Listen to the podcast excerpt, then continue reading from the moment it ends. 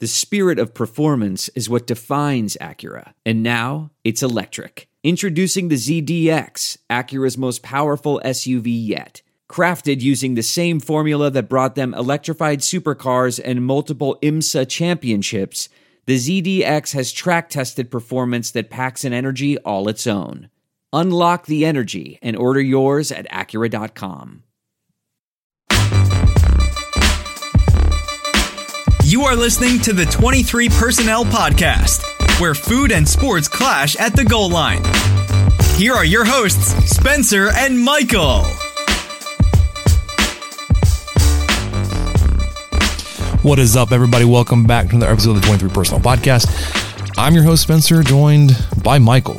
Almost missed my intro there, Michael. I was uh, still still watching the basketball game. There was a SWAT block out of bounds, and I was celebrating and didn't didn't uh, didn't join the show. Michael, no, that, that, that's perfect. that's perfect because I was fumbling around looking for the unmute button. So this is just off to a roaring start. Yeah, here we I go. Was, yeah, I probably would have not spoken for another four to five seconds if you hadn't had a little bit more to say. So hey, man, um, yeah, uh, here we are. We're both watching. We're both streaming at different locations. So we're at different parts of the game. But as of right now, according to Stat Broadcast, Texas Tech is up 62 42. They're up 20 points at home against Iowa State. Six minutes, 14 seconds left. Iowa State has had, let's see, not a very good half offensively. I guess we could say that, right? No, no. Texas Tech has had an amazing defensive half. Mm-hmm, there it is um, yeah, Tech goes into the into halftime after Adams draws up a play with 17 seconds left, calls a timeout to run said play, which involved a lot of shuffling the ball around to get eventually, basically just Terrence Shannon Jr. with the ISO on the top of the key and drive to the lane and get a bucket right before halftime. So kind of an interesting way to just get something that most would be like the second pass. Okay, here you go, Shannon. Good luck. Um, he came off the bas- uh, off the baseline, came around the corner up to the top of the key on a couple of screens, and I think that pushed him a little bit of momentum going into half, going up by three. Uh, it's just been a dogfight of a game, man. Uh, it, it's it's a lot like the one in Ames, except Tech's actually playing with a full deck this time, and that Kunc guy is not drawing 11 fouls because he's got his butt on the bench with four. Thank God. Yeah, he's played nine minutes. Yeah, yeah, four fouls. Um, Conditt has fouled out. He fouled out with 10 minutes to go. Uh, and then his backup, Jones, has four fouls. He's also on the bench. So we will uh, be checking in, and we'll, we'll obviously come back to this game as, as, it, as it finishes up. We do have uh, I guess this is a regular show, regular recording. We just have a basketball game on, so there'll be lots of interjections about about how that's working out. Um, if you uh, if you don't already, please hit us up, follow us on the Twitter, be uh, be involved in me trolling Kansas State fans and them biting hook, line, and sinker. Love it. Hey, speaking, but really quick, I have some breaking news. Oh yeah. Kansas State wins by one in Austin, 66 65. Mixed feelings there. One, I I, I like Kansas State mess all week. I, you need to you need to tell the people about it because I haven't even been able to keep up with it. You've been very fluent in in purple slander, and I'm I'm unsure what brought it on aside from the loss. Well, okay, uh, this this past Saturday, super frustrating loss for sure. That that that's part of it. Um, as a uh, as an observer, well, watching the game. I mean, if you watch any of, of Kansas State games, just very, very quickly learn to hate Bruce Weber. And I called him whiny. You wouldn't believe the outrage from Kansas State fans. He's got a vocal cord injury. I was like, I'm not even talking about the sound of his voice. I've never heard this man speak. Never heard him speak. So me calling him whiny has nothing to do with him having a throat injury. Sorry, my, my phone's on the desk and it's vibrating like crazy because Joey McGuire's on Twitter and Labar's going crazy and Kunc just fouled out. Stupid. Oh little yeah, mop. hate to see it. Hate to see it. see it. Anyways, so I made a comment about that. Enraged Kansas State fans, and and anytime that you make a comment about the winning team as the losing team, you get a lot of catch this L, bro. and I was like, okay, fine, whatever. I I had some. Okay, one. Uh, I need to go back to, to Bruce Weber. He wears down officials like that. That is his his shtick, right? Like he's not a great game manager, doesn't call great plays.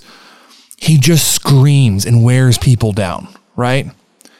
Yes. Every time a an official walked by, he's following, he's trailing them in their ear. Chirp, chirp, chirp, chirp, chirp, chirp, chirp, chirp, chirp, right? Now, no official's going to to cop and say, "Oh yeah, I I I started calling fouls because I just I just wanted Bruce Weber off my back." No, but that's what happens subconsciously, right? And I'm not, saying it's an official problem or it's a Big 12 problem. It's like any anybody that's getting like just nitpicked every single time they're near him, just whatever. Okay. End of game officiating was suspect in Manhattan. You lose a game by 11. So I'm not saying like the last couple minutes cost you the game. It played a role for sure. You also played like absolute garbage. Oh gosh, yeah, that was an awful game. But here's the thing: me me going after or making a comment about about Bruce Weber chirping at officials, and then late game officiating. Oh look, Jones then fouled out. All all three of their guys that had four fouls are now gone. Tex Tech is up twenty two. Um, just brought on this onslaught of Kansas State fans. And I, I opened myself brethren. I Who opened myself up. Oh yeah, yeah. And and it was mostly uh, Bosco's boys followers, which is again like brethren because Scott and I like we, we we're on each other's shows, um, we're on, on each other's live broadcasts. Like we get along. I was frustrated about the game. Made some offhand comments about officiating. Just had a bunch of guys in, in my mentions. Whatever. Knew that was coming. Yeah, yeah, you did. You admit it. You brought it upon yourself a little bit. But then like to kind of tip my hand that like I was like understandably like like it's not showing that I was mostly trolling. I, I was frustrated but also trolling. I made a mm-hmm. comment about how awful, god awful their lavender alternate uniforms are. And you would have thought I tore down the statue to Bill Snyder or something. Which we would help build if, if if anyone from Manhattan, if something ever happened to a Bill Snyder statue, probably just about anyone from Lubbock would be like, "Hey, where do you where do you need me? right. So, I've got anyways, a, I've got a crane. I've, I've got a I've got a two wheel dolly. Where do you need? There's no distance too far for the perfect trip Hi, checking in for. or the perfect table. Hey, where are you? Coming! And when you get access to Resy Priority Notify with your Amex Platinum card Hey, this looks amazing. I'm so glad you made it. and travel benefits at fine hotels and resorts booked through Amex Travel, it's worth the trip. That's the powerful backing of American Express. Terms apply. Learn more at americanexpress.com slash with Amex. I want to tell you a story. It's a story about a scandal, broken relationships, gossip, rumors, money, corporate rivalry, and a broom. A performance enhancing broom. My name is John Cullen. I'm a comedian, podcaster, and for 20 years, I was a semi professional curler. And I want to tell you the story about how a single broom almost imploded the 500 year old sport of curling. We felt like we were bringing a knife to a gunfight. It's the story of a superstar and his fall from grace. I was being dragged through the mud. It's the story of two brother entrepreneurs with a dream. I said, that's great news. It's a story of intrigue. I still don't understand why we want to keep his name secret.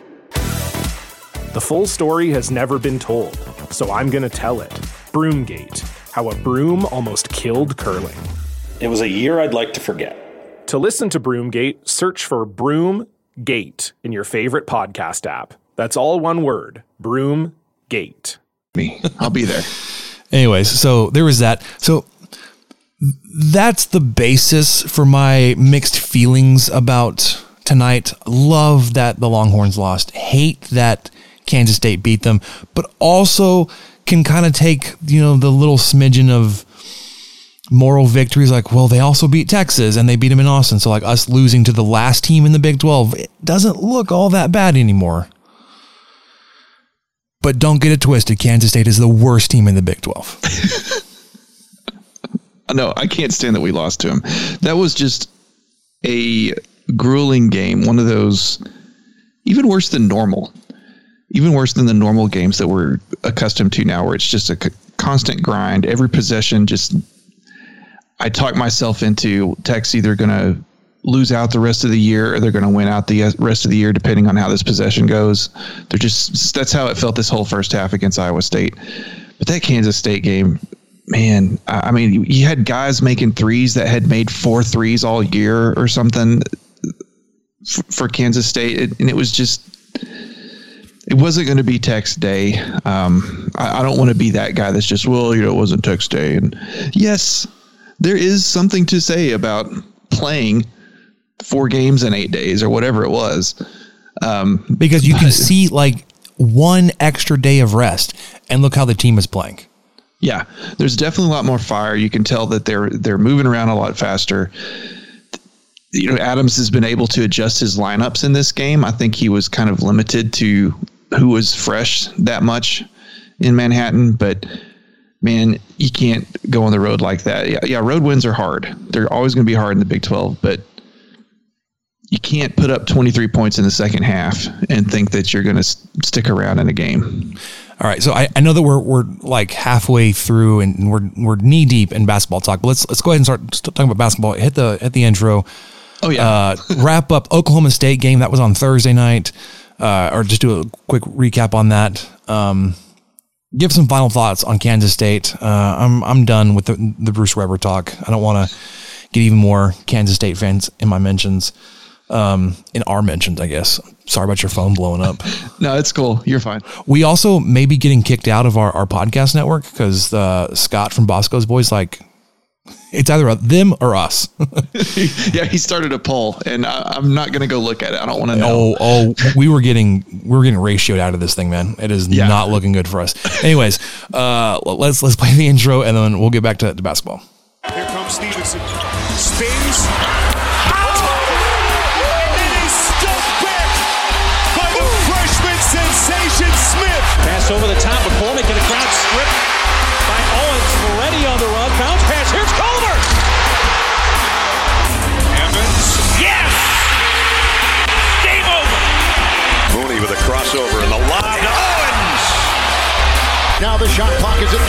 Mooney spins, fires. Oh, he got it to go.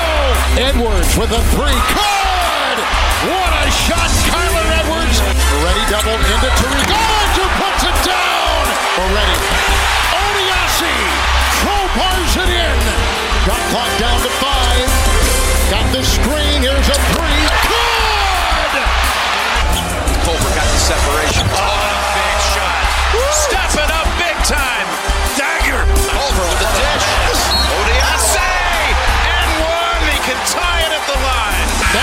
There's a new member of the Final Four Club. And they hail from Lubbock, Texas. All right, so Texas Tech goes two and one last week. They defeat Baylor on Tuesday, number one Baylor in Waco. Come back home, defeat Oklahoma State very convincing, 78 57. And then finish up that, that, you know, four games in eight day stretch with a, a road game in Manhattan, Kansas, and drop that one. 51-62. Let's let's start back on Thursday. We did do an instant reaction to that one. Um, but Kansas State, not Kansas State, Oklahoma State, um, one of those teams with like you're not sure what you're going to get from them uh, each night because they aren't eligible to play in postseason play. Like they can't even play in the the Big 12 tournament. They're still super athletic uh, and talented. Um, Boynton is still, you know, from what I can tell, a really good coach. But um, you, like I said, ended up defeating them 78 57. You you held some of their their their big players. Like I was, I'm always so I wouldn't say concerned or scared. Um, Isaac Likekele, like he's just been around for so long. Played 21 minutes, only was able to put up six points. They only had one player in double figures. It was Bryce Thompson. Um, he had 14 points in 27 minutes. Former Red Raider Tyreek Smith, he obviously transferred to Oklahoma State, played 12 minutes, only had two points. Um, they ended up shooting 32% from the field, which you're doing that to anybody on defensively, on the defensive side. Excuse me. It's going to be extremely difficult for that team to keep up. Um, again, you you kind of flexed your muscles with points in the paint. You only allowed them to score 20, and that, that's actually a, a, lot of points for this defense to give up in the paint. Um, but again, I don't have I don't have the the charts or whatever when all those points came. I would say that some of those were coming late as the defense kind of relaxed a little bit, uh, as as it would when you're up, you know, 21 points. Um, you had a 15 point lead going into halftime. This is a game that started, um, you know, you got up to a 10 point lead. Uh, Oklahoma State clawed back, got it back even, and then you you got it back to 15 points at half, uh, and then kind of coasted the rest of the way out. Um, we talked about it on, on Thursday night on the, the, quick instant reaction we had. That was a, a game that we were kind of concerned about uh, there being some kind of letdown after the Baylor win. Um, and then there were, you know, some, some thoughts there about some of your endurance, um, ha- having been your third game in that stretch. But obviously, when you win that big, uh, it's nice to kind of put some of those concerns away. And then Saturday, a whole different game. Um, you know, you went on the road this time. Um, Kansas State. It was just super ugly. Their their defense is also pretty good. Um, but you came out and like, especially in the first half, um, and I don't know, I don't think it was any better in the second half, but first half you just could not buy a shot. Um, no, sorry, second half was worse. You shot fifty, or sorry, I promise I can read. You shot forty six percent from the field in the first half um, 25% from three, uh, but you shot 33% from the field in the second half. Um, you just didn't, it just didn't feel like, like you had a lot of possessions, like they were real long extended possessions. Um, there were a lot of, a lot of turnovers that you had. Uh, you, Texas Tech committed 18 turnovers. Uh, you did force Kansas State into 16 turnovers, but it felt like there were a lot of um, times where you turned them over but didn't convert them into points. You would then turn the ball back over to them, or you would turn it over and then you would, uh, you know, drop the ball out of bounds or something. It was really strange uh, in that way. You didn't. You had zero second chance points. You didn't have any any putbacks. You didn't have any uh, offensive rebounds that turned into points. Like it was just such a weird scoring game. Um, yeah, Bryson Williams was the only guy who was able to do anything, and I've been super impressed with what he's been able to do in Big Twelve play. I, I, he averages on the season, I think, right at twelve point four points a game or whatever it is, but in Big Twelve play, including tonight, he's averaging fifteen. Um, you know, he had twenty in Manhattan on nine of fifteen shooting. I mean, he he shot by the by far the most of anyone on the team. McCullar shot nine times three for nine, only six points though. Um, but just just a really grueling offensive performance, and and like you said, you've got to credit Kansas State to some of that just because they do play, uh, uh, you know, some tough defense there, and 11 a.m. start, just kind of a weird vibe that whole that whole game. The crowd finally got into it in the second half, and that was exactly when Tech's offense, whatever they had going in the first half, just really disappeared. Well, and you mentioned crowd. Like, I don't know if it was part of the weather or if they've got some uh, restrictions going on or just fan interest in a nine and or you know eight and seven team at that point. It's only 5,000 people at that game.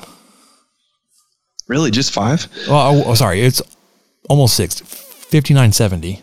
Oh, okay, okay. Um, well, I, I do think still, they they definitely were more into it the second half, and, and, who could blame them? You know, Kansas State was playing really hard. Um, they they weren't. I don't think either of the teams. I'm not going to be that guy that's like, well, Tech didn't want to be there or it was too early, you know, whatever. Both teams were playing hard the whole time, but I think the crowd having kind of took a break the first half and then they ramped it up in the second half. That may have had a little bit of a factor, um, but just not not what you want to see on the road, uh, even even in a tough stretch that we mentioned. You know, Arms only made one shot. Um, Shannon, you know, I, he didn't make a, a, shot until I think almost the end of the game. He was one for three. He only took three. Uh, he only played 18 minutes. Well, he, he, took three shots in 18 minutes. That's that's kind of telling too that like he just yeah. wasn't there. He kind of disappeared. I mean, and then you guys, you got guys on Kansas State like Mike McGuirl, who was in for 10 minutes, scored 16 points, four for five from the field, two for three from three. You know, when you've got guys coming in doing stuff like that off the bench on the, and you're the road team, it's just not going to go well for you. Yeah. How's sorry. that score going? Tech's, I was, Tech's I was got looking. 70 now. I'm seeing Tech is up 70 53 with a minute 24 left. I was watching a run fouled. out. So, um, yeah. So let's let's look around. Uh, I, I don't want to really go into the Kansas State game anymore. Like I just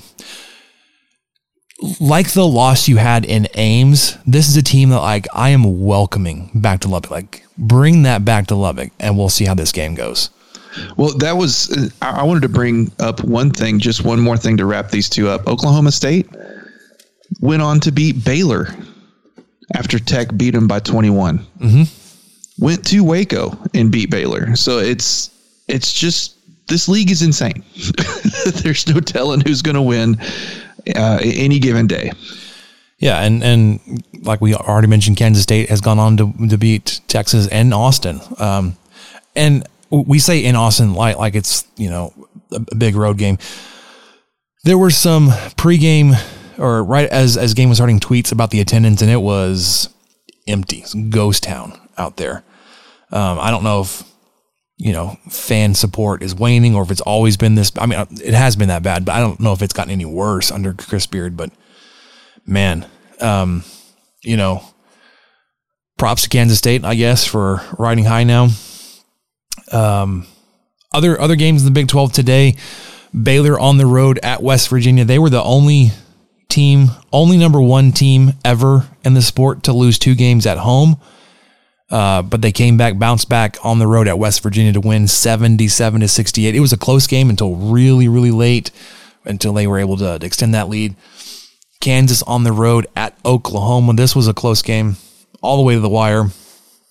It took some heroics apparently uh, Ochai Agbaji hurt his wrist and ended up needing, uh, I guess, uh, some extra taping or splinting. Uh, came back, helped lead that charge for the Jayhawks to win 67 64 on the road. Um, Kansas State at Texas, we mentioned. So three of the four road teams winning tonight. Kansas State, no, sorry, not Kansas State. Iowa State being the one not holding up that end of the deal. 30 seconds to go. Texas Tech is up 17. Um, but yeah, man, like any any given day, any given night, um, the teams that you know, whoever it is, you got to be careful. Um, who didn't play tonight? TCU and Oklahoma State are the two teams that haven't played. TCU uh, giving Kansas State a run for their money for worst team in the Big Twelve, um, but I'm not not ready to talk about TCU yet. We haven't played them. I haven't played Texas yet either, or Oklahoma. That weird part of the schedule where, like, instead of playing all nine teams through the Big 12 first and then repeating them, you're you're getting a weird mix. Where after tonight we'll be done with Iowa State. Uh, we we hit West Virginia this weekend, I believe. We get Kansas again here pretty soon, uh, and I think all that's before we even play Texas the first time. Yes, yeah, and TCU. So we'll play. We'll be done with Kansas and Iowa State before we play uh, Texas or TCU at all. So Texas Tech takes the last couple of their possessions just to run out the clock. Iowa State's able to bring it a little closer. Uh, obviously, it was up 22 points at one point. They end up winning by 12, 72 to 60. Um, to move to, oh, where do I have that? 14 and 4 overall, 4 and 2 in conference. Uh, moves us into fourth place in conference. So somehow TCU is ahead of you at 2 and 1. They've only played three conference games. You've played six. Um, they are 12 and 2 on the season. Then there's Baylor at 4 and 2, 16 and 2, and then Kansas 4 and 1. And sorry, they just dropped it off. What? no, those are I think that's accurate. Yeah. I had I think it's 15 2 4 and 1, yeah. So, wait. Yeah, and that's who's coming up next. So after after tonight, Tech takes care of business against Iowa State. Um, I mean, just a complete almost aside from the first half, maybe just almost a complete opposite game as what we saw in Ames, uh, which is fine by me. Don't want to relive that thing. That was that was a tough hang. I called it ugly delicious on Twitter, but I think that's being a, a little I don't know, probably too kind to that game. But um, you know, good to get a win like this at home. Obviously, upcoming games, and you know, we'll, we can talk a little bit about KenPom and Haslametrics too. But you know, upcoming games, we just mentioned it. West Virginia Saturday at eleven, another eleven a.m. tip off. Yeah, another eleven a.m. But it's at least at least it's here. Um, so hopefully the Tech kids won't won't party too hard. They can be up and rolling around at 10:30 and run up to the USA. And then uh, we've got Kansas Monday coming off of a hard fought road win in Norman today. That will be the big Monday game, I guess. And I said Monday. I completely Monday. Com- I completely dropped my West Texas all over the place right there. Okay, so that's the big Monday game. ESPN, 8 p.m. Uh, then Tech's got a nice little break for the first time in a while. They'll be off from Monday the 24th until Saturday the 29th, where they'll have the SEC Challenge against Mississippi State, who is somehow three and one in the SEC. They're 12 and four overall. Uh, you know, not a lot of huge wins for the the bull the Bulldogs. Are they the Bulldogs? it's been so long since we played the bowl game. I don't even. I couldn't even tell you. yeah, it's just been so long. Uh, they do have a win, a very close win against Alabama and Georgia. They play uh, Florida on the 19th, Ole Miss the 22nd. Oh my gosh, how many games did they play before they play Tech? they, they are 12 three. 12 and 4, but that's going to be a little bit different as uh, like as you said. Um, in terms of, of, of KenPom ratings, um, currently Mississippi State is number 40. Um, and then for reference, Oklahoma is 32, uh, Iowa State's 27. Uh, going the other way, Oklahoma State's 46, West Virginia 47, Providence 50, Kansas State 57. So, are, are you thinking? Uh, okay, speaking of KenPom, we'll, I'll keep rolling with this. So, so Tech is currently 15th. No, overall. No, no. They're 14th. Did he change it already? it's been updated. This man must keep live stats or something. You've got to be kidding. I did this during lunch. Tex Tech is 14. Like as the recording right now, it may change obviously with other other games as, as they happen. But no kidding, yeah. Um, Texas Tech is 14th in KenPom. Gosh, okay. What's their adjusted offense? Oh well, you got me making me. Um, adjusted offense forth. is 72nd for Texas Tech, 108.7 points per what is that 100 possessions? Yeah. Yeah. And then adjusted defense is third. Okay. So third is still accurate. Um, LSU the, still think, has number one defense. Yeah the main thing I wanted to point out is you know the adjusted offense slipped a lot.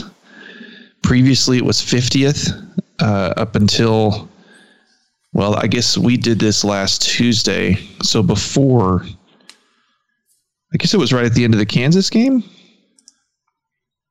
when we did. No, right at the end of the Baylor game. It doesn't matter. Uh, but yeah, they they dropped quite a bit offensively, which kind of makes sense. I thought they would jump up a little bit more after tonight's game, but I think they just jumped up from 71st to 70th uh, from earlier today. But yeah, uh, you know, the opposing defense and offense is gaining ground considerably. Um, you know, last week when we looked at this, it was still 200 in the 250 range for defense and offense on the adjusted factors for the opposing teams, and that has jumped up to 167th for offense or defense and 177th for offense. So it's obviously that the competition's changing. He's accounting for that. But man, he is so fast. Um, yeah, because the, the, Kansas State has the fourth rated adjusted defense according to KenPom. Yes, yeah, I knew they were very close. Yeah. Who is Haslam, the second defense? Sorry, like I'm yeah, I'm I'm, I'm reading that. through that. So LSU has a first. Uh, we have Texas Tech has a third. Iowa State has fourth.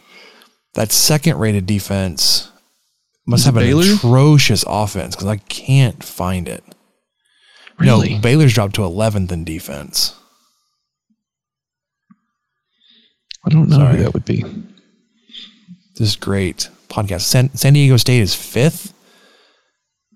Oklahoma State is seventh in defense. Like the the Big Twelve defenses are just stupid. VCU, VCU is number two at 80th. Their offense is 278th. That's yeah. why they're so far down.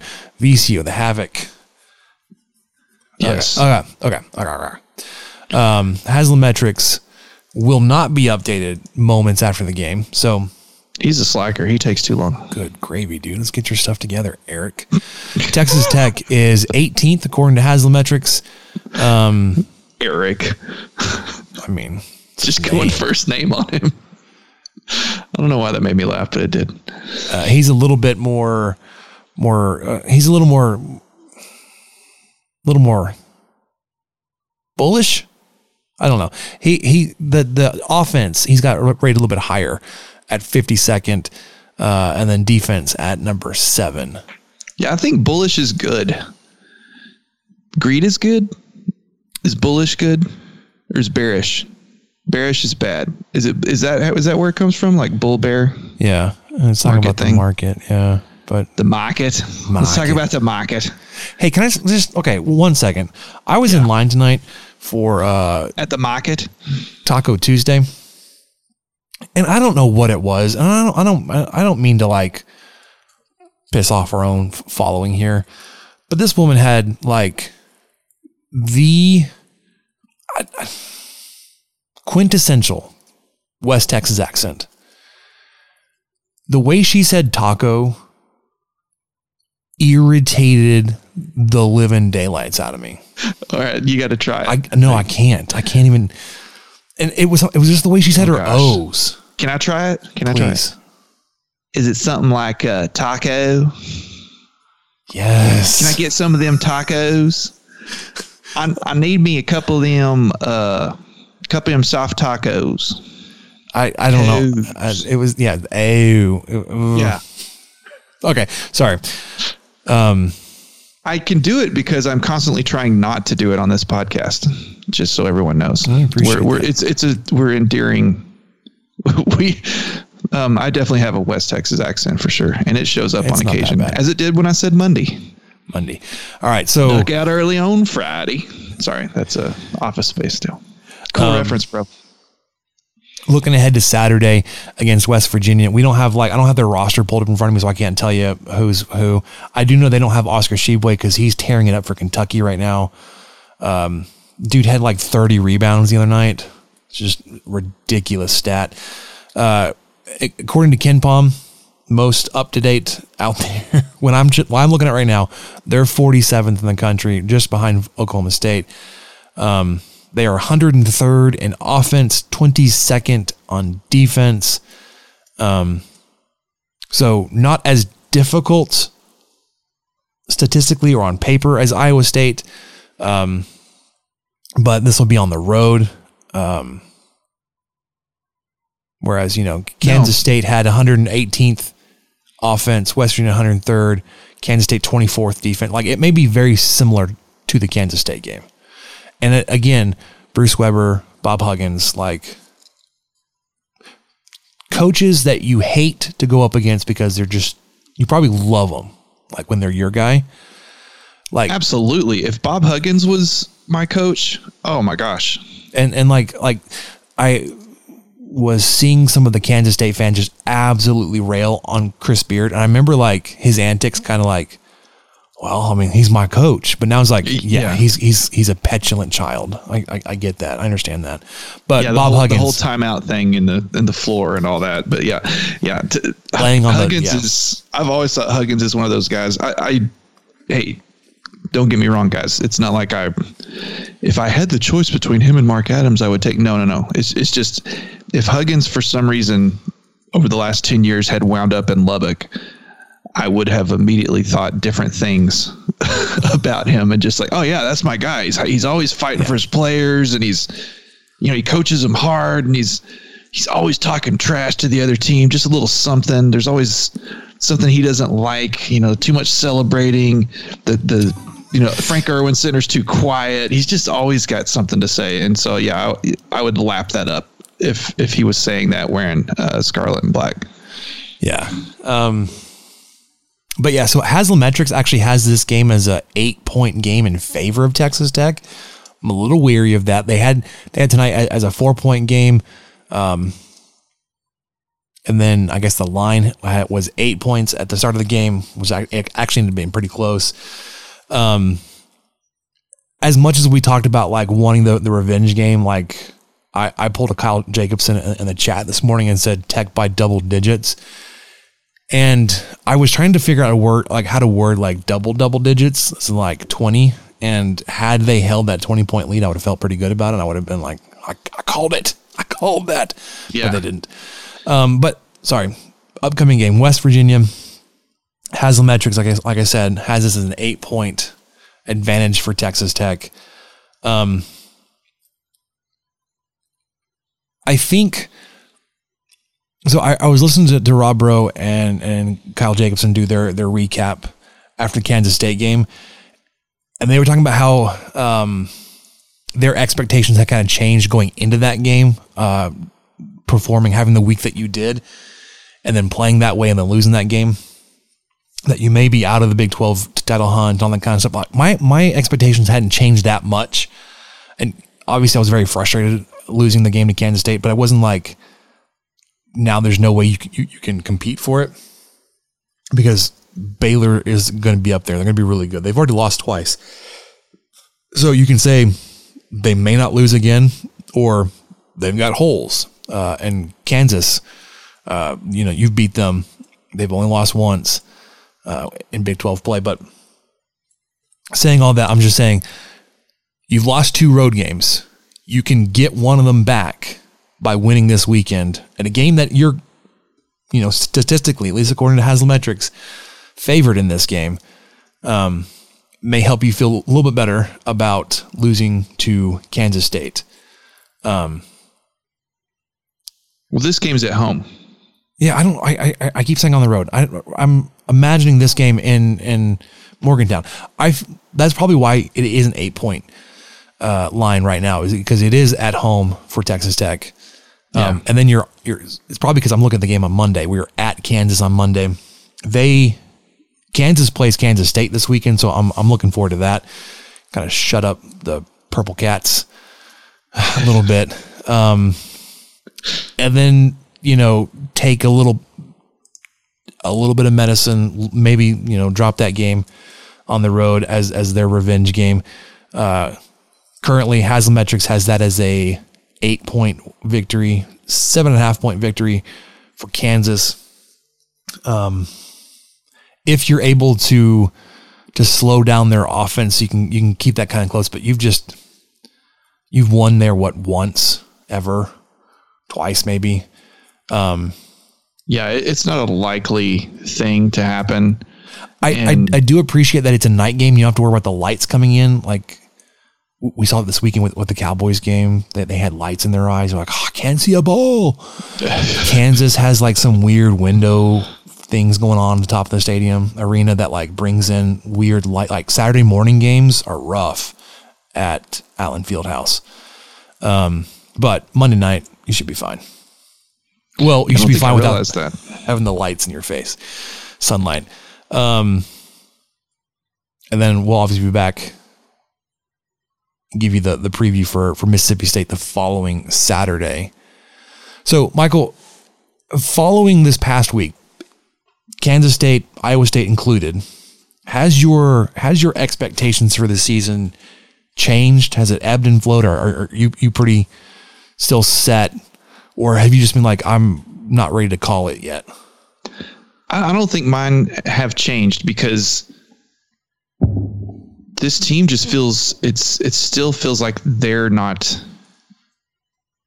okay here's why my expectations haven't changed is because the team is not super predictable. And i, I don't expect a, a, college team to necessarily be predictable but the roster has you know the turnover the injuries the uh, you know covid protocols all that kind of stuff has forced adams to tinker with the lineup in a way that he probably never intended and so we don't have, I don't feel like any of us has a full grasp of what this team's fully capable of. And I think that they have performed probably a little bit, not a little bit, they have performed beyond what I thought they would at this point in the season. Um, so I'm still, I think I came into here saying we can go check the tape. But I really thought Tech would land in the third or fourth place in the Big 12 this year. I thought that would be kind of a reasonable expectation. Um, and that's really where I'm still. That's really where I am still. Uh, they've they've still got a lot of road games left. They've got a lot of tough games. You know, haven't played Huggins and and West Virginia at all. Haven't played Beard and Austin, or haven't played them in Lubbock either.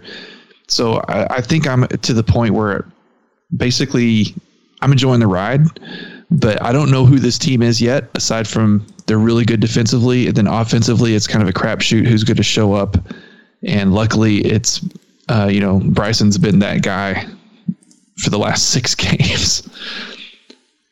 Yeah, and, and I, I would agree with you in, in that because of the the um, oh how would you say it the the chemistry right like whether it was with you said COVID or injuries it's not that you've had everybody together for an extended period of time and you've just like you've figured out your rotation or how everybody's going to contribute and you have an idea about what that looks like um, because you you just haven't had that that luxury yet um so yeah it's it's difficult to say but i'm i think i would be disappointed if you weren't fighting for that second place spot Mm, okay. And, and that feels kind of defeatist to, to say, like, I think we're going to be good enough to fight for second place. I think it's going to be, you know, Kansas and Baylor leading out. Um, but I think Texas Tech is going to have the opportunity, especially after having beaten both of them, that you can be right there if you if you can limit the number of frustrating games that you lose. Like you probably all things, you know, if if if you had if you were 100% 2 weeks ago, you should have beaten Iowa State 2 weeks ago. Had you this is obviously revisionist history here. I'm going to do it twice. Had you not had such an awful start in Manhattan, you should have beaten Kansas State this weekend. Now, should you have beaten Waco, or sorry, beaten Baylor in Waco? Probably not. Right. And I don't mm-hmm. know. Like I, I think right now I, I may be because that was a road game in Waco. I would probably trade. Like give me both of those wins, and I'll let you have Baylor. And I, I get that that's like a, a, two for one there. Um, I would rather have beaten Iowa State and Kansas State on the road than beat Baylor on the road. Well, and that's that's where you, just like you said, you get into the the cohesion of this team and, and how much they haven't fully gotten to play with each other very much, at least consecutively. Uh, I mean, if who knew that one Iowa State would have been a top 10 team or whatever when Tech went up to Ames, but who knew that in those three games against Iowa State, Kansas, and Baylor, Clarence Nadolny was going to average 33 minutes a game, and he was going to score 17 points, his career high. He he like he he re did his career high each game that week. I think. Yeah, I think it did. was nine, and then he matched it, and then he or he got eight, or I don't remember what it was, and then he got 17 against Kansas, and they were very valuable points.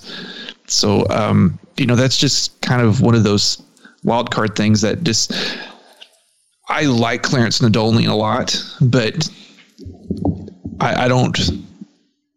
You, you know, if, if you look at this stat sheet and you and you see him play randomly 33 minutes per game for three games in a row, you realize, oh, something's something's different. Something's Someone's not, not available. Right. Yeah. Something is this team's not quite full strength, and you know having him in there when he's averaging a lot less minutes per game is going to kind of alter just the whole flow of it altogether. But I've I, I still I'm still kind of thinking third fourth man. I, I, that's kind of yeah. where I'm at. I, think that um, you know UT could kind of make a surge a little bit and compete Oklahoma. for that third, fourth spot. Mm-hmm. Yeah, Oklahoma's showing that. And Iowa State, I think. Yep. And I luckily we're done with Iowa State, so their destiny's in their hands pretty much from this point on. But uh, yeah, it's definitely a clear to me. It's a clear one-two Baylor, Kansas, even though Tech beat them back to back. Yeah, and, and so like like well, all that to say, I like I agree with you. I think it's Kansas Baylor, and I don't think there's as much of a drop off between two and three, and I think Texas Tech is in that second group. But I think they could and probably should at this point, from everything I've seen and, and from what I've seen from around the league, be at least towards the top, if not at the top of the second tier of the Big 12. And that would include Texas, Oklahoma, Iowa State. Um, West Virginia may be in there, but they would be a little bit lower. Um, Oklahoma State. I yeah, they're a wild card too. Yeah, again, those are both like, teams you don't want to play. yeah, and then TCU and Kansas State. Now, Kansas State is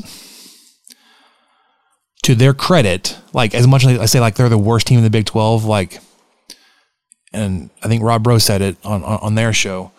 Worst team in the Big Twelve is still what is it? Only um where are they? 57th in the country. They are like half to top half of most other Power Five conferences. Mm-hmm. And we're like, they're the worst team in the Big 12. You shouldn't be losing to them. Um, TCU is right, right around the same thing. They're 63rd right now, so they're just a couple spots below them. But the worst team in the Big 12 is 63rd in the country. Right? Like A&M is 59th. Notre Dame is 60th let's see, Clemson is 65th, Penn State 66th, SMU, Dayton, who beat Kansas earlier, Cincinnati, who I thought was going to be a little bit better in basketball right now, uh, UCF, VCU, we talked about them having the second best defense. Colorado's 81st, Stanford 83rd. Like these are all Power Five teams that are significantly lower than the worst team in the Big 12. Mm-hmm. Which but is yeah, just, and you did air quotes there, the quote unquote worst team in the Big Twelve. Well, I mean they they just so the people know they are the worst team in the Big Twelve. But sure, like, I know what you mean. It's still like Ole Miss 118th, uh, Arizona State 123rd. Like these are Power Five schools. Butler 130. That's not they're not Power Five, but they're historically been really good at basketball. Missouri 139th, Oregon State 140th. I can go on, like just keep scrolling down the list a bunch of really big schools have really bad programs. Okay. Okay, with that, we're going to jump into into football. Unless you have anything else to talk about with uh, with basketball, there, Michael. Nah, let's see. Well, let's see what's going on on the gridiron. Yeah, we actually do have some updates for football. Oh yeah, we do. It was interesting this week. All right, let's let's get to football.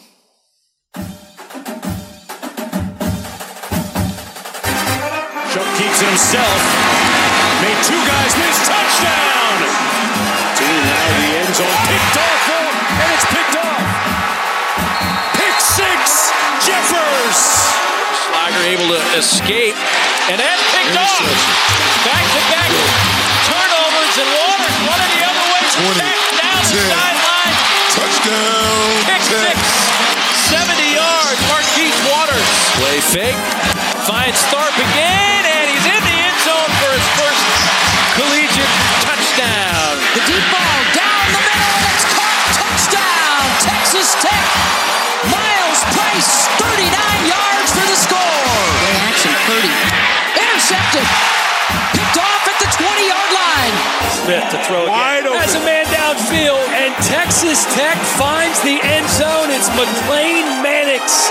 Brooks through the left side to the five. Touchdown, Red Raiders. Smith buying a little time, throwing to the back of the end zone. Caught. Touchdown. Tied at 38, three seconds to go, 62 yard try. Garibay has his foot into it. It may be long enough. It is good. It is good. It is good. Jonathan Garibay has won the game with a 62 yard field goal. Oh my God, can you believe that?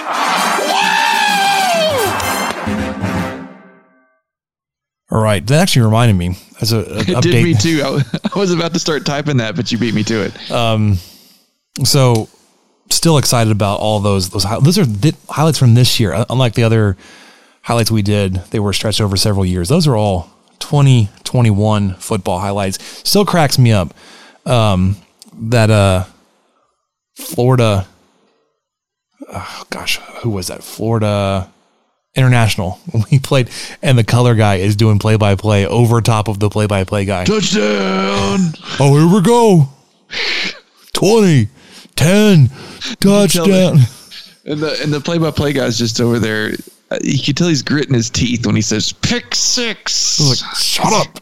this is kind of my thing. Kind of my thing. Is that Brandon Jacobs? Yeah, that was definitely the Jacobs game. Doing the color. Cringy. Okay. Anyways, we had some uh had some roster updates this week. Had a couple guys announce, or I guess three guys announce they have left the program, entered the transfer portal. Two quarterbacks, Maverick McIver and Henry Colombi, both announced they were. I guess. Sorry. Yeah, we've known about Colombi for a Columby while. had been announced since the bowl game, but he he announced his commitment this week to to Marshall. He's going to go play for Marshall. His dad had that smarmy tweet. You go where where, where they want you. Like, dude, shut up. It was just sweet. It was it was very sweet tweet. It was touching. Coach Colombi. Um, and then Maverick McIver, worst kept news or secret out there. Like everybody's like, well, he's going to transfer eventually. Like, everybody knew it was coming. Announced it this week. I think the one that really hurts is Nelson Mbanasor, defensive Yeah. line. Um, unfortunately, hasn't been able to play much for Texas Tech because of injury. Um, but that one, Well, aren't isn't Tech recruiting his brother? They had, but I he didn't commit. I don't think. Okay, okay. I just didn't know how how that would affect that. I mean, it obviously would. You wouldn't be surprised either way. I think his name was uh, Sydney and. And Actually, now that I say that, let me double check. I, I, I think he ended up. Um, I don't think he ended up committing to Texas Tech or signing. Okay, maybe that was a sign we we missed. Those were the, some of the tea leaves we missed. Maybe Nelson was like, "Hey, hey, brother, just just know, Hey, brother. just know, just know that I am uh, looking elsewhere." Behren Morton. No, I'm on the wrong class. Um. So the other one, did did you drop the bomb that that Garibay declared for the draft? Did you drop that yet? I hadn't said it yet, but there it is. Which is interesting because like kickers don't usually declare, right? Like you don't you don't hear like a guy declare like leave early, and and like he- Wasn't he's he kind he's- of a super senior, or I thought the I think he I was always confused on his eligibility. I think technically he could have come back for one more year, but he I think he was already like he had played five years and like there was one more available to him if, if he wanted. So it's not like he's a a junior declaring you know as early as he can out of high school. Um, but yeah, Jonathan Garibay announced, uh, kind of t- teased it on Twitter that he had some big news coming, and then announced that he was declaring for the draft. Super exciting because it's going to be one more Raider, Red Raider in the NFL. Um, raid the league hashtag. Um, hey, Michael, do you know that uh, Patrick Mahomes, Kansas City Chief quarterback, MVP, Super Bowl champion, played for Texas Tech? Went to Texas Tech. You know what? He did. I I've I remember seeing that. Um, I, I was already out of school, but I was they too. were the only of my three teams. The Chiefs were the only ones that won that this weekend. Did you find anything about Sydney Mbanasor, by the way? Did before not did not commit to okay. Okay. So yeah, Before I go off on the tea leaves. yeah, before I go off on NFL playoffs. Oh, we're, we're not there yet. Card. So I, I was, I, I had mentioned in our chat I was a little, like we we expected the McIver and or Colombi news. Um, It's a little makes me a little nervous because you didn't take a quarterback in this class, and you really couldn't because the previous staff didn't recruit one, and you like those are the guys you need to lock down super early in your class and like hang on to them like a, a Texas Tech upset, uh, a historical upset. You got to get a big lead and then just hold on. yeah. Um, that's kind of how you have to rec- recruit a quarterback these days. So you lose two quarterbacks out out of your uh, your room. You do have. You're still expecting Shough to be here, Donovan Smith, Behren Morton. They're going to be your your top three. Um, and that is a hell of a top three, right? That's, that's not like I'm saying like you got to figure out who's going to play between any of them. Any any one of those could be your starter, and and unfortunately, you could also see a scenario where all three end up having to play next year because that's just how it happened. Like you haven't had a wire to wire starter healthy enough to play all season for several seasons now. Yeah, we're not Um, going to know what to do if Donovan Smith starts every game next year. You're like, I, I guess Shough What's- is still what here. world is know. this? Yeah, Yeah, or, be- or whatever it is. You know, if, if Shough starts every game or wh- whoever, whoever starts game one starts the rest of the year, we're not going to know what to do. Um, but yeah, you're right. It's it's a thin room now. Um, but they were kind of. It, it just seems like this is exactly what was going to happen, though. I mean, I think everyone predicted that Colombi would probably transfer or, or, somehow not be with the program, and then McIver might eventually find his way out too. So if if we were all thinking it, then you know that McGuire and his staff were probably thinking that too, and then still feeling like they have enough guys to fill out a roster. But yeah, it's it's not ideal to lose half your QB room basically. But you know who's up to that challenge? New offensive coordinator, Zach Kittley. Oh yeah, I got super pumped. There was a video that came out today. Um, the guys have moved in to campus. New players that that are that signed and came in with the, the early part of the signing period, uh, and they had a first team meeting, or at least it's one of the first ones. And he was addressing the team. He was talking about brand, right? Oh, McGuire was. Yeah. Yes. Oh my gosh, we're we're gonna win so many games. uh, it's just it's just one of those things where like you, you see it, you're like, this is what you like. You feel like you've been missing for so long. Um, let me just punch the microphone real quick, but like it had nothing to do with X's and O's, but I just felt with the two minute video on Twitter like, I love this man. This is exactly who I want as the head coach of the Texas Tech Red Raider football team. One of the things I liked the most about that video was they kept cutting to players taking notes. Okay, old man. Well, no, because it was it wasn't like you know, it wasn't um so if they're running a cover 2 do this that it wasn't like an X's and O's kind of No, it wasn't that kind of discussion. meeting. It was just McGuire being McGuire and being motivational and, and having a lot of good things to say. But these guys were taking notes even for that. I thought, well, yeah, that's great. He's captivated their attention just talking about it, what the mm-hmm. type of football they're going to play, how hard they're going to work. They're going to get 1% better every day, which I think I remember hearing from that Atomic Habits book. I listened to that at one point. I, I probably do zero atomic habits, just so any anyone knows. But I think that was one of them, which was get one percent better every single day. Just and then it'll you'll you'll be a lot a lot better. That's unsustainable, Michael. No, one percent's sustainable. I think. You can only do 100 days of that. Go from zero to 100. No, I mean a hundred percent. No, no, no. It's it's it compounds. So you just multiply the last day times one point oh one, and you just keep get, getting better. Right. So that's how that goes. Again, so it's never attainable. One percent better is always attainable. I'm just giving you a hard time, man. I know you are. All right. So if you haven't seen that video, it's like again, it's on on Twitter. It's the football account tweeted it. I retweeted it. Most of the Stake in the Plains guys, it, it's on Stake in the Plains. Um, you can definitely check it out there. Michael mentioned uh, Super Wild Card Weekend this weekend in the NFL. Um, have any thoughts on this weekend, Michael? Ugh. Saturday, Sunday, Monday games. Uh, you know, I watched the Nickelodeon broadcast of the Cowboys game, which was the best way to take in that Is that, game. Isn't that just like how the game was? It's just a Nickelodeon version of a football game. yeah, it was just. You just felt like it should just been that Three Stooges whoop whoop whoop whoop just going the whole time. Um, Like like that last play. I'm I'm I'm, I'm a Cowboys fan, right?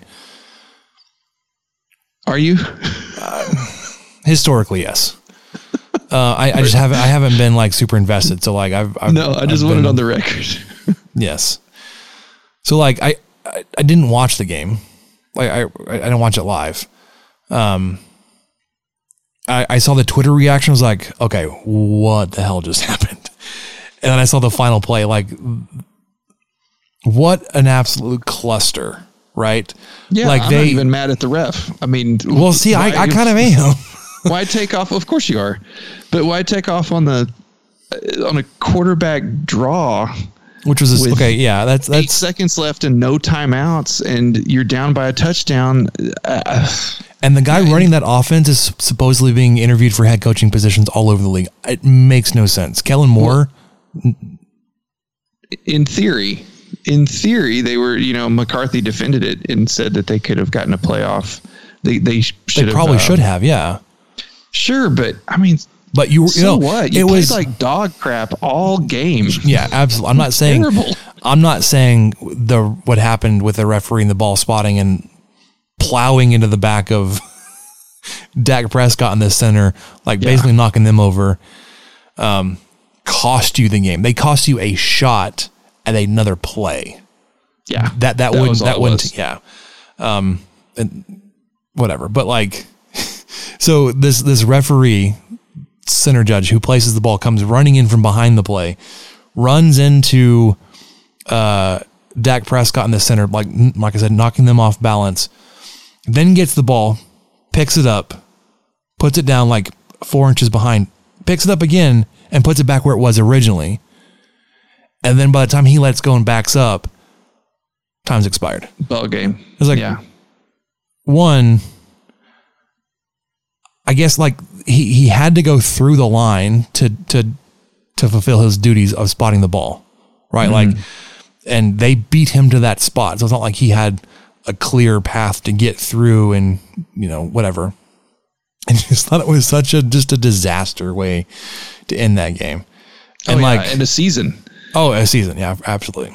just a complete it's just absolute perfect cowboys ending of you know coming in top of your division all that crap and then not even really be competitive in the game until the last few seconds and so there's going to be a lot of people hang on to that well if, if that ref would have he'd have thrown that hail mary and by god they'd be heading over to the divisionals and you're like no i don't think so And then and then and then Aaron Rodgers and the Packers would have wiped the floor with them, let's be honest. eventually Um, yeah So interesting enough, like as bad as that game was, that was one of the closest wild card playoff games from the weekend. I think the Bengals game was within six points.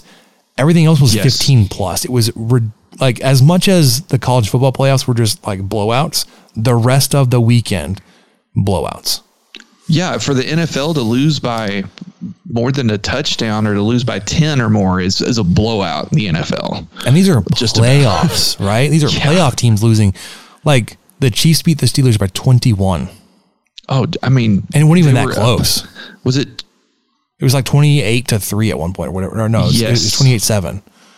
It was something insane like that. I think they went into halftime up 21 0.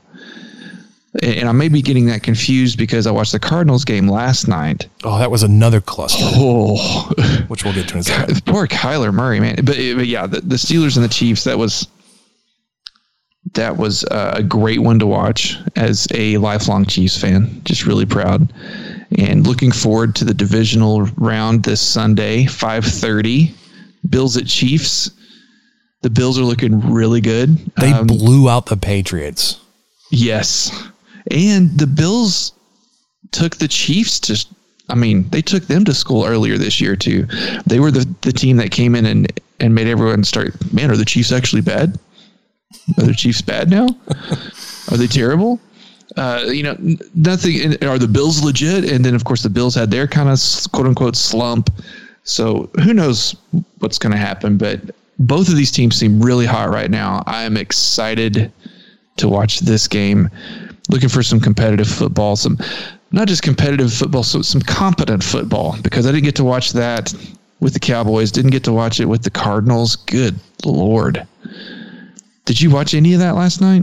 Oh yeah, I watched a lot of the Cardinals Rams game last night. Um, and it wasn't even close when I turned it on.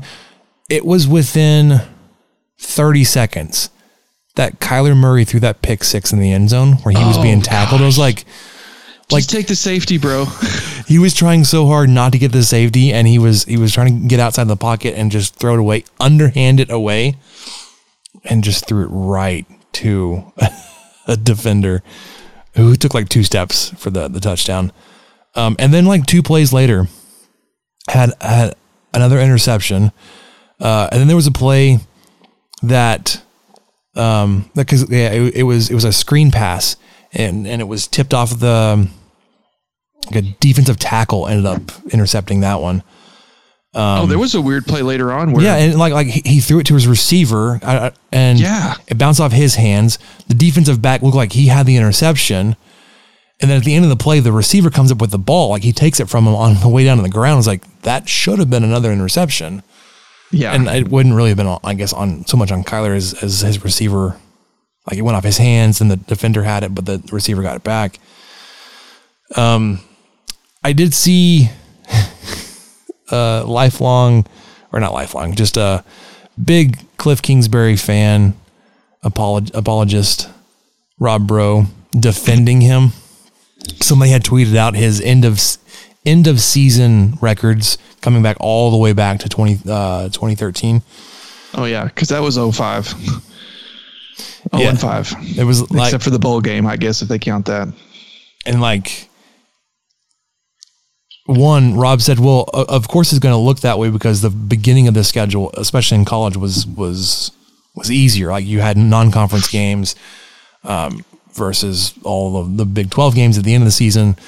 Um, but it's kind of still playing out in the NFL where like Kingsbury's teams fade and they look they looked so bad last night. Like offensively, were terrible with Kyler. Like that's his guy. Like he got to, to Arizona, um, got rid of Josh Rosen to bring in Murray, and just look like doo doo. Well, and Von Miller just looked incredible. Stafford. I mean, yeah. No, I mean, granted, Stafford was hamstrung. Like he was just he looked so much worse because he's playing he for the Lions. in Detroit for a decade, yeah. But that'll do it to you. My goodness. Anyways, um, so the Cardinals are out. Who they also ate the Cowboys lunch um, a few weeks ago. Yeah, that was a bizarre one. Yeah, we talked about that too. I, I'm not going to look too much into the. I mean, you're right. If you just flat out look at it, Kingsbury's teams have faded, but I'm going to take very little comparison from NCAA football to NFL football. Just, just very little as far, as far as records are concerned, you know, maybe maybe something like uh, number of times he passes per game, or or you know, percentage of pass plays to run plays, something like that. I might kind of find interesting, but wins and losses, I don't know. You know, we can see how that worked for Saban, and it's just there. It's just a different thing. It's a totally different thing. So anyway, are you going to be watching the Bills at the Chiefs? As as much as I'm, I'm, I'm a Chiefs fan, to. yeah, I'm, I'm, i will take in what I can. Sorry, I'm, I'm looking up here. Okay, here it is. The uh, it's from the Action Network too. That tweet about Cliff Kingsbury's end of season. Um, Texas Tech in 2013 lost 5 of 6, 14 lost 4 of 6, 15 lost 4 of 6, 16 lost 6 of 8, 17 lost 6 of 8, 18 5 of 5, Cardinals and 19 lost 7 of 9, 20 lost 5 of 7, 21 lost 5 of 6. Didn't sound good. No. But bro's like, well, like I said, he was like, well, of course the the tech numbers are going to be skewed that way. Um, besides the Chiefs, you you you you pulling for anybody specific left? In, the Bengals playoff. The Bengals, huh? Joey Burrow. Yeah, I like me some Joey Burrow, man. That that guy. He had a, a fun quote today that came out. He said, "You know, I'm trying not to." I'm paraphrasing this so badly, but basically he was he was excited that the Cincinnati fans got to see a, a playoff win for the first time since I think '91, something crazy like that. Did you and hear that, that that crazy stat attached to that? That no text message has ever been sent about a Bengals playoff win. I do enjoy that quite a bit. Uh, no, I hadn't heard that, but because text yeah, messaging wasn't a thing last time. Yeah, no, I I I'm aware. Um, Thanks. just just want to make sure we're on the record there. Uh, no, I just don't think that. I mean, it's not like I was living in Merkel, Texas, just thinking that there was no such. We just there's everyone else is texting but us. So I, I knew that texting wasn't a thing, mm-hmm. even in. I don't know what you're getting at over there. All right. Okay, um, but no, all I was going to say was uh, I'm rooting for the Bengals. That's it. That was pretty much it. I, I, mean, he's and what he was telling his fans, his fans. Well, I guess they are. But what, he's, what he was telling the fans was, this is the new expectation. You know, enjoy it, but this is this is the bare minimum every year is to win a playoff game. And I'm like, I like this guy. He's tough, man. He's tough as nails. Came so back from that horrible injury last year. Ugh do you like them enough that you think they make like the AFC championship game? Do you think they make the Super Bowl? I really enjoyed the previous matchup between the Bengals and the Chiefs. And I, assuming that in this scenario, they're playing the Chiefs in the AFC championship game, yeah, I'd take that. I would obviously want the Chiefs to win and Mahomes to win. But man, I just like to see those guys go head to head. Even though it's always kind of funny to to do that. It, it would be more interesting if somehow quarterbacks were actually playing on the field at the same time, because it's always like a. Uh, back in the day, it was always Manning, Brady, Manning, and Brees, and, and you're just like, well, yeah. They never actually played against each other. That's really compelling. I mean, but but it's not like they're out there passing against each other at the same you know anyway, I do get it. Um, so yeah, sure, I'll, I'll root for them up until they they run into Kansas City or something. I don't, who are they playing this week? The the Titans. The Titans that, run a bye week. Trying to yeah okay. So I was trying to figure out who the other AFC team was. It's Bengals Titans, um, Bills Chiefs on the AFC side, and then 49ers Packers, Rams Buccaneers. 49ers Packers. That's going to be a good game too. Like, I think both. Obviously, it's playoffs. I think all four of those games could be really good. Yeah, um, I agree. On the NFC side, I, I think just because I've I've I've really enjoyed the Rams since they played the Chiefs a couple years ago, and that was like that that huge game they had. Kind of kind of a low key Rams fan. I I don't like the 49ers because of the, the history of the Cowboys. And I don't, I know I talked about history with the NFL. I'm not really that big into it. I don't, I don't like the 49ers. Uh, I used to be a Packers fan with Brett Favre and all them, you know, 30 years ago, 25 years ago. I have a soft um, spot for the Packers. I can't really explain why. I shouldn't. I don't, I don't like them. I have this whole time. I mean, I just always have. I think I've always just kind of liked them and I don't like I don't like uh, Tampa Bay. So like on the NFC side of like there, I just I don't know I don't like enough of the teams left except for the Rams. Like I'm just kind of rooting for the Rams. So yeah, I could see that. that that's a good team. That I mean that that's an easy one to root for. And the whole Stafford angle, that would be fun to see him because um, I watched the Manning cast, which was oddly on ESPN Plus, and I, I, would love for someone to look up the numbers. That was probably the most highly watched ESPN Plus thing ever. um, but anyway, I watched the Manning cast, and uh, Peyton Manning. I'm just going to call them by their first names because, anyway, Peyton brought up. I think for he and his brother both, the first time they won a playoff game, or the, the same year they won their first playoff game, they won the Super Bowl. And for Matt Stafford to be this far in his career and to be as prolific as he has been, this was his first playoff win. And maybe, who knows? Maybe he'll take that all the way and win a Super Bowl with it. That'd be a really cool story, uh, as long as he's not beating up on my on my Chiefs or something.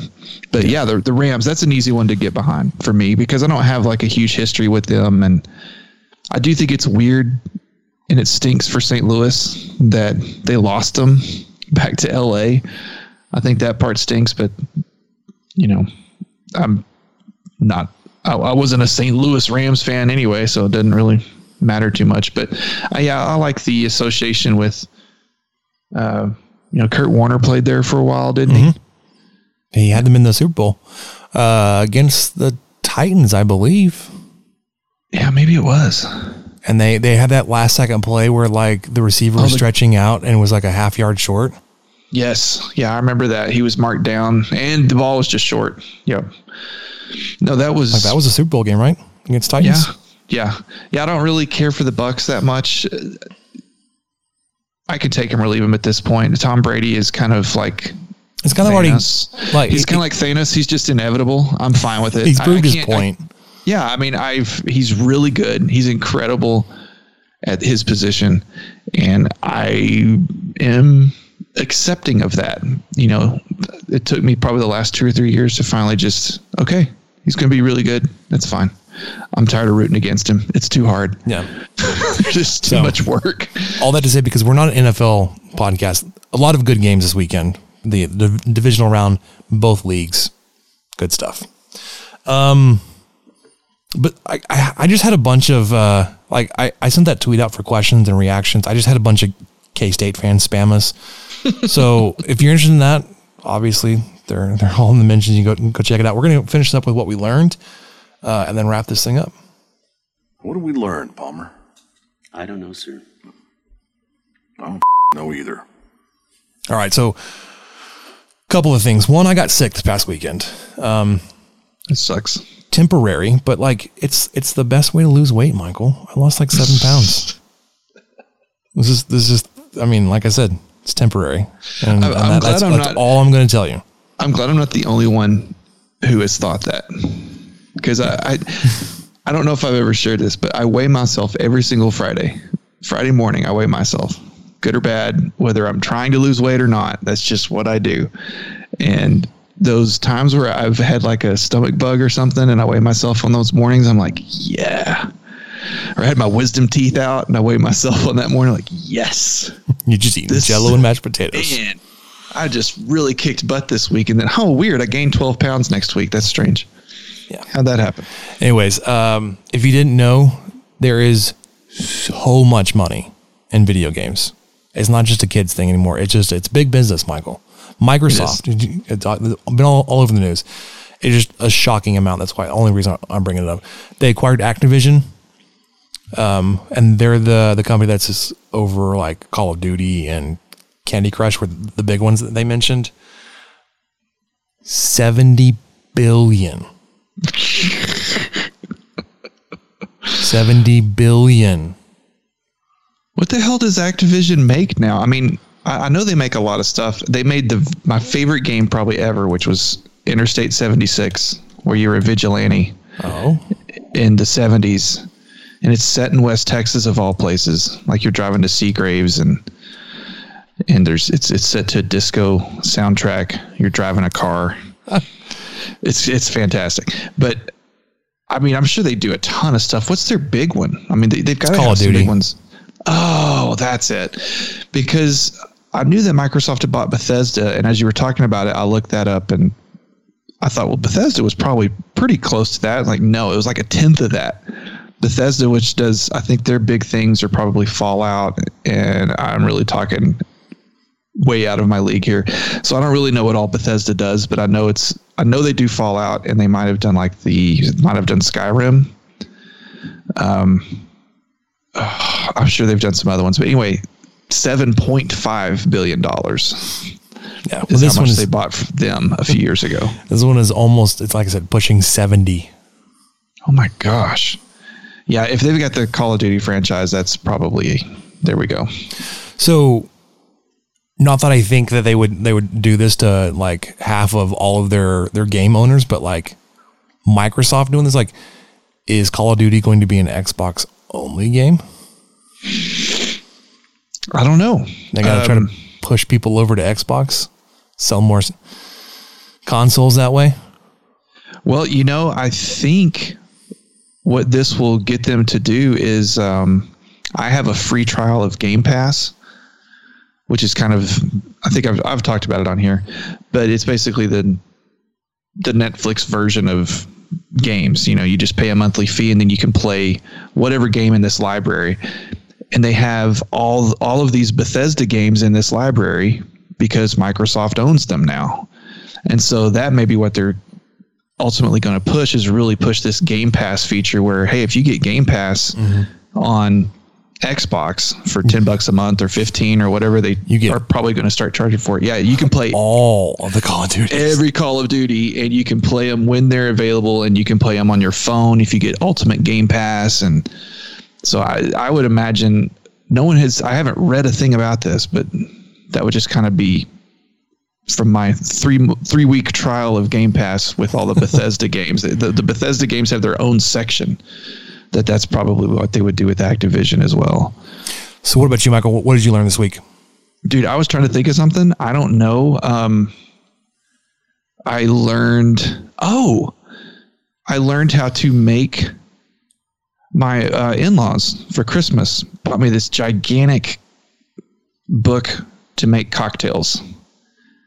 Nice. And I went to I went to Spec's and I loaded up on a you know, I had a list and I loaded up on on all these different drinks that I could make, you know, just the basics. So I got I got gin and vodka and rye which I already had some rye, but I was about out.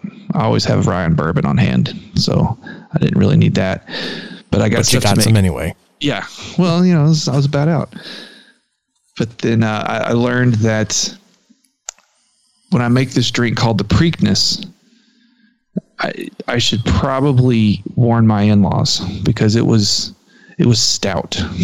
Nice. And I gave it to him, and because I, I gave I, I made this other drink called the Texas Rose before that, which was kind of sweeter, but it was still a whiskey a whiskey drink, but it was a little bit sweeter. And then I gave him this one, which was still s- sweet, but definitely should have given it in the other order.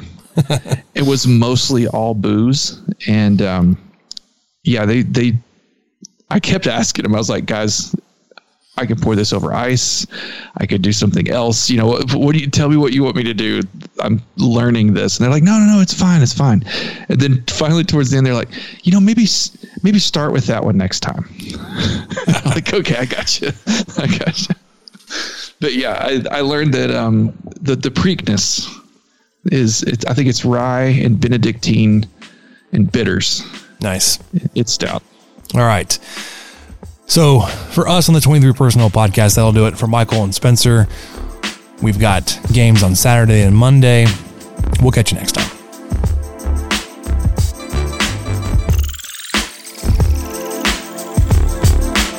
Thank you for listening to the 23 Personnel podcast and sharing our fandom for the Texas Tech Red Raiders.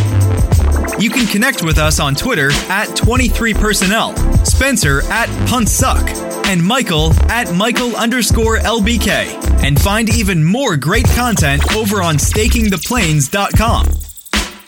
Help us out by rating the show and leaving a review on iTunes and subscribe on whatever channel you listen to podcasts remember to tell your friends about the show. The guys will be back next week with another episode. And until then, guns up and let the tortillas fly.